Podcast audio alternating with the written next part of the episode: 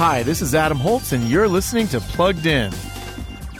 Welcome to Monster High. Who can tell me what the greatest threat to monster kind is? Humans. In Monster High, the movie, now on DVD, Mattel's popular toy franchise gets the cinematic treatment.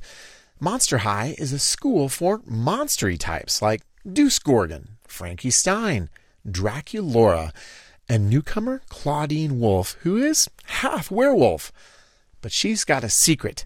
She's half human, too. And monsters hate humans.